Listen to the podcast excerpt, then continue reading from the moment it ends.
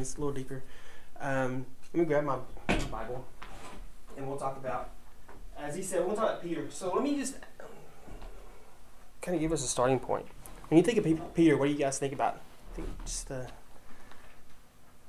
think about him as the disciple or what he's done or been through. I mean, you know, you don't want to put a uh, a ranking, so to speak, on. Yeah. But you know, I think he's disciple number one. You know. Uh, Yeah. That, that's kind of how how I look at it. Yeah, definitely close to Jesus. Um, yeah. Um, also was the guy who was a spokesman for the disciples. They, they looked to him to some leadership, I think, and so he had that clout. But also, man, just as a guy who would stick his foot in his mouth a lot, I find myself I can relate to Peter a lot in a lot of ways. Um, would would oftentimes you know do something before he thought through thought through okay how does this how does would this go? He's like I'm you know going to jump out of the boat or I'm going to say something that without thinking what it could really mean and I found myself I do that a lot like I just like don't plan things out it drives my wife crazy um, which is always so good she's a great planner um, and and so I need her a lot. But uh, but Peter's just man, he's he's going to jump out and do whatever it takes, and he's going to be all in without sometimes thinking through what that could mean. And, and one of the things that that Rodney brings out in his book, I don't know, if, like they gave me a copy and it was it's great. So I don't know what available. I would recommend it. I don't know if you guys read a lot. Um, like I said, I'm in seminary. I have to read a lot, and so when they hand me this book, I'm like, it's the last thing I want right now is another book. One of us reads a lot. His name is not Jared. and so uh, I'm, I'm with you. That I was that way for a long time, and, and now I read because I have to, and um, doesn't always go well uh, as it should. But um, but it really is like Rodney's, as you guys know, even more than I do. But great teacher, um, great mind, just the way he, he brings some things out of that book really well. Um, but he, he talks about just the idea of how Peter when he first has that encounter with Jesus, and Jesus begins to call his disciples to himself, and and Peter's kind of looking and seeing what that looks like. He will, um, he, he's gonna he's gonna follow Jesus with everything he has, but then there's almost this kind of I want to I want to hear who God is, I want to see who God is, who Jesus is, but I'm not really gonna give him everything. I, I want to follow Christ as long as it benefits me. Um, and if I'm just honest, there's a lot of times I'm that way with Christ. I, I want to follow Jesus with everything I have, um, but I want to make sure that we're going the direction I want to go. I want to make sure we're going to where, where I want, where I think we need to be. And, and Peter kind of does that. And, and um, you have this whole journey through John, and like the other gospels sometimes put Peter in a little better light. John, I don't know if there's a beef there or what, but but John's not afraid to call Peter out on, on some of his mistakes he makes and bring that in like in the letter. I can just imagine like them in heaven and Peter goes to John like, well, did you really have to write it that way? Like, did you really have to put that in in your Gospels? But um, but because of that, we get to see really who Peter is and what it looks like to follow him. But the idea is that uh, we got to hear the word before we can really follow God effectively. So just the beginning, um, when when God begins to call his disciples in verse thirty five. Uh, it says the next day John was standing with two of his disciples, and, and mentioned this just a few minutes ago. He said, "Look, uh, and looked at Jesus and he walked and said, Behold the Lamb of God. And the two disciples heard him say this and they followed Jesus. And Jesus turned and said, Who what are you seeking? They said, Rabbi, which means teacher. And he said, Come, um, where you they said, Rabbi, where are you staying? He said, Come and you will see. That idea of coming you'll see is one of the, the when I think about discipleship, right? when I think about us following Christ and us being a disciple of Christ, that picture of come and see is the the, the catalyst that starts everything else. Because what God wants from us is not just to follow to, to, to say I want to follow Jesus and do it completely blindly. He wants us to come and see who He is, what He does, what He what He how He changes lives, how He makes us more like Him, and how He changes everything. And so He tells His disciples, "I come and see," and then one day they go back and say, "Wait a second, we've found the Messiah." They go from who is this guy that, that John the Baptist is pointing us to, to they tell their brothers we found the Messiah. Verse 40 says, One of the two heard John speak and followed. Jesus was Andrew, Simon Peter's brother. And he first found his own his own brother Simon and said to him, We have found the Messiah, which means Christ. And he brought him to Jesus. And Jesus looked at him and said, You are Simon, the son of John. You shall be called Cephas, which means Peter, which means rock. Um, and so Jesus from the very beginning says, uh, Hey, I see who you are. I know who you are. I know who you're going to be. You're going to be this rock who the foundation of the church is going to be built on, your testimony of who I am. You're going to be the one to, to, to change everything for the gospel. Um, and all Peter's doing is showing up saying, Who is this guy? Come and see. And, and Jesus changes the, traje- the trajectory of his entire life.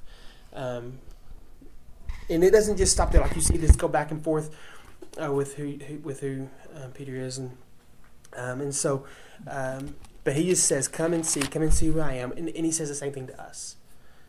Um, come and see who I am. And, and sometimes I struggle with um, thinking that I've got to have all the answers for Christ. Uh, I, we do this thing with our teenagers. It's one of my favorite things we do, but sometimes it's terrifying. Um, but I ask our teenagers to come and ask any question you want, and we'll answer from a, a biblical theological perspective.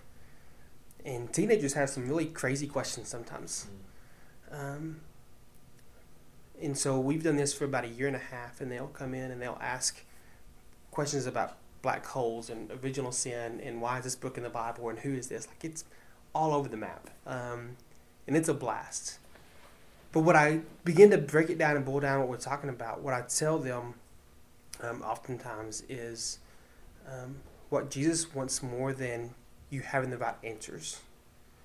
Is he wants to know that you got the right heart. And the way we get the right heart is we just come and see who Christ is and see what, what God wanted wants us to do. Not have to get everything right all the time, because that's that's the question we have a lot of times. Just when it comes to following Jesus, what if I do this wrong? Um, I said you got a, a seven year old. Sometimes as parents we have that, right? What if as a parent I'm messing everything up? Maybe, maybe y'all don't have that question. I have that question a lot with my Well, I'm sure I'm doing it every day wrong. Yes. like I said, all boys, all crazy, um, all have way too much Tubbs in them. Um, and I just like I'm thinking, what, like, I'm supposed to be the expert, right? Expert Christian, expert. And I just look like, man, what if I'm messing all of this up? And sometimes I do my faith. What if I'm messing all of this up? And what God reminds me through the story of Peter as we look at this idea of coming and hearing who God is and getting to know who God is, is that when Peter makes all of his mistakes and does all the things right, all of them, what, what Christ does in the middle of all of those things is he reveals and shows Peter that he knows who he is. He knows his heart, and what he cares about most of all from Peter is his heart. Um, my favorite stories of Peter is, is the stepping out of the boat. Um, and so you have this moment, right, where where Jesus is walking on the water and he calls Peter to himself and you know, Peter first of all asks Jesus if it's really you, let me come to you. Which why in the world would you ever want to do that? Does not make sense, but he just wants to be close to Jesus. I'm like I've got a chance to do something no one else has ever done, and that's just Peter's mentality.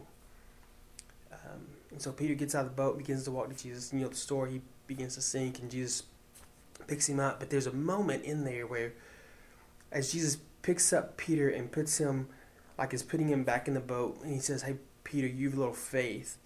And when I was little, I used to think, man, like he's he's getting onto Peter in front of all his disciples, like all his friends, like he's telling, like, like what's wrong with your faith, Peter? But as I began to read that story more, one of the things that I noticed is he's not telling all the other disciples it's Peter's faith. He's telling Peter, hey, Peter, your faith was not big enough here. Like it started out strong, but you lost sight of the faith because you began at the waves and you lost sight of me and it began to sink. And just know that your faith is what caused you to sink. And grow your faith and you'll begin to, to know me better. Like you did great, but your, your faith began to move focus. And he's not calling Peter out. What he's doing is helping Peter grow. He wants people to see how, how you get better next time. Because he knows Peter's heart was right. He wanted to be close to Jesus. And so next time, how do you get close to Jesus when, when the waves crash and everything? You don't let your faith fall. You don't take your eyes off Jesus. And so for me, when it, whether it's me trying to be a dad to point my, my kids to Jesus, me trying to be a pastor, me just trying to be Jace, a disciple of Christ when I make mistakes, and they happen a lot. Um, one of the things that the story of Peter shows me is that Jesus hears who I am and knows who I am. And when my heart is want to be like him, He's going to pick me up and love on me. When my heart's want to be like I want to be and say, Jesus is what I want to do, He's going to do a little correction, just like I do with my boys, right? Um, and because what Jesus wants is not us to do all the right thing all the time. What Jesus wants is our heart to be in tune with Him. And so that's part of the whole hearing who God is and coming and seeing who Jesus is, is that our heart be in tune with who He is. Um, and so that's what that's what Christ wants. Uh, going on going on into um, uh, John chapter six, you have this this story um, where um, Jesus is having like these hard teachings, and he's saying things that, that kind of driving people away, and and then you get this kind of minute, moment of almost vulnerability with Jesus and, and Peter, where. Um, disciples were turning away, not the 12, but a lot of his other followers beginning to walk away. And um, so Jesus said to the 12, Do you want to go away as well? And, and Peter answered him, Lord, whom shall we go to? You have the words of eternal life, and we have believed, and we have come to know that you are the Holy One of God. And Jesus answered, Did I not choose you, the 12, and yet one of them was the devil? And so that goes into the whole Judas thing. But that idea of when Peter gets in this, in the words are hard, and there's questions about who Christ is and what looks to follow him. Um, in the middle of that, what Jesus says is, Do you want to walk away? And Peter says, We don't have else to go to.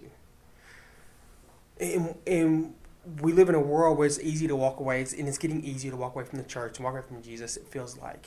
There's a lot of just, you know, you read the, the news, and people who are Christians are doing just dumb things, and pastors doing dumb things, and um, and people just walking away from the faith. And it, it, you know, sometimes it's easy for us to think, like, why do I even do this? Why do I? Why am I involved in church? Why am I involved with Christ and reading the Bible? Why am I involved with who Christ wants me to be? And I think what our heart says is, where else do I go? Because a lot of places, when you begin to look at all the things that the world can offer, and it may seem good, it may be tempting, it all leads to death and destruction. And what what Peter realizes is he hears who God is and he sees who Jesus is and what he's done. Peter realizes that you have the words of eternal life. You have what I need the most, um, what I look for the most. Peter, wanted, Peter was wanting to follow Jesus and know who Jesus was. Um, but in that and through that, uh, he had to, to come to realization of there's nothing else out there. And so part of being abide and part of us being connected to who God is is that we would um, we would we would hear who God is, we'd see, come and see who God is, but that would lead us to see that there's nothing else out there that we can be connected to that's going to give us life. Um, and we try it. I try it all the time. I try to find life in all thing kind of things that that lead to, to meaningless um, aspects. But but man, when I'm when we're tuned into God, when we're connected with God, when we're abiding in who God is, um, the things of this world will, will will never hold um, to what what they promise. Um, I tell our teenagers, and I tell my own kids this that the world oftentimes will um, will promise things it can never deliver on. Um, and the reason that Jesus says, "Come and see," instead of just "come and do," uh, is because He delivers on His promises every time, and He always gives us what He wants. And so, when that struggle comes, that we need to hear who God is and trust who God is. We got to we've got to believe in Him and see that He's good. In the last verse, uh, John chapter twenty-one, and this is um, probably the most notable aspect of, of John, uh, Peter and Jesus's uh, conversations. Um, but this is after Christ's resurrection, and you know the story of Peter, where Peter tells Jesus, "I'll never deny you," and Jesus says, "Yes, you will." By the time the rooster crows, you'll deny me three times, and um, you can imagine the anguish and the, the struggle that Peter kind of dealt with in the middle of all that. Um, and then when Christ is resurrected, and he has this encounter with Peter on the beach, and it's it's John twenty one, starting in verse fifteen, says, "When they finished breakfast, he said to Simon, Simon, son of John, do you um, love me more than these?" He said, "Yes, Lord, you know that I love you." And he said to him, "Be my lambs." And he said to him the second time, Simon, son of John, do you love me? And he said, Lord, you know that I love you. And he said, Tend my sheep. And he said the third time, Simon, son of John, do you love me? Peter was grieved because he said to him the third time, Do you love me? Like, can you imagine having to ask that same question over and over again, and and, and he's like, there's this struggle. Like you, you, what else do I say? What else can I do? So Lord, you know everything. You know I love you. And Jesus said, "Be my sheep." Truly, truly, I say to you, when you're young, you used to dress yourself, and wherever you want to, but when you're old, you will stretch out your hands, and another will dress you and carry you where you don't want to go. This is said to show what kind of death he was to have and to glorify God. And that's saying he said to him, "Follow me." Um, I often wonder, uh, and just ask you, do you sometimes wish you could know what the future holds? it'd, be, it'd be great, right? Uh, and so, um, so think back to uh, high school, senior year, high school. What what did what did you think you wanted to be? Like what is what are some things that are both similar or that what you like this is that what you expected to be, or things that you did not expect to be like, between your senior high school and now? Does that make sense? Am I asking that question correctly? So, um, in high school, I played basketball, and I'll let you. I'll give you a chance to think because I've that's a bit. Of, I've had a chance to think that question a lot because of this. So, um, I, I was um, although I know it's called a ministry. Um, my kind of side gig, I thought for a long time I was going to be a basketball coach. Um, I was not very good at playing basketball, um, but but I thought, man, I, I, would be a coach and be great. And so, my my um, and I also want to be a high school like uh, history teacher because I love history. I'm not doing either one of those things now, except for you know, I guess teaching history from the Bible, but um, and certainly not not coaching basketball. But like those are things I wanted, and so like I, that, I look back and think, man, that was um, yeah, I missed it there. Uh, it's not, but but also want to be a pastor, and so I'm getting a chance to do that, and so I, I get that. But um, I also thought, you know, chance I'll be farming. I'm not doing that. Um, in a lot of ways, praise Jesus, I'm not doing that. But um, you know, I made my high school sweetheart. So there's a lot of these things that I had, but but things are not exactly how I told you some of my chaotic stories before. Like things have not always turned out the way I wanted. So what? What are some things like this has worked really well? This is not so much what I expected, but maybe it's even better. But it's not what I anticipated. Do you have any of those? And if you don't want to share them, I totally understand. No, I was going to be a lawyer. I understand I grew up in a town like the size of Bay. Yeah. All right. There were no attorneys. what I saw on TV. Yeah. And I started working for a lawyer's office when I was in college and realized that's they're not in court all day. That's not what I want to do at all. Uh, I was going to be an FBI agent, but I guess I wasn't willing to. I mean, they tell you at the time, you know, hey, you've got to basically go border patrol or something like that. And I'm, you know, yeah. working border town, Texas, and in 2000, you're making twenty six thousand dollars a year, and I wasn't willing to do Yeah. that either. Yeah. So so no, uh, so I guess I didn't know what the heck I was going to do. you Yeah. know. And then for the longest, we were like, you know, we didn't want children, and then you know, been our biggest blessing of our life, obviously. Yeah. So um, yeah, I mean, I didn't.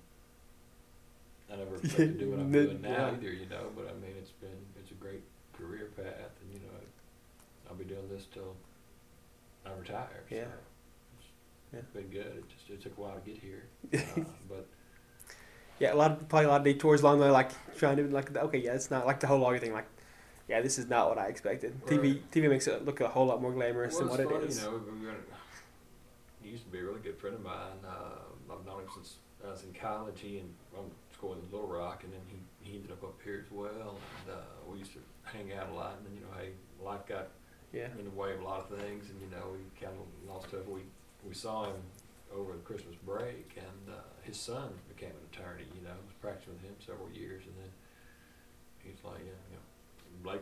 Blake's not practicing anymore. He took a job at the States. You know, I'm not kind of, I'm not surprised. You know, Yeah. he watched his dad. I mean, Lord, he been an attorney since he was born. Yeah. And uh, you know, then I guess you know he followed dad's Yeah. footsteps and maybe realized, hey, this isn't quite It's what I was not- wanting yeah. to do. You know, that, uh, yeah, yeah, yeah. It was.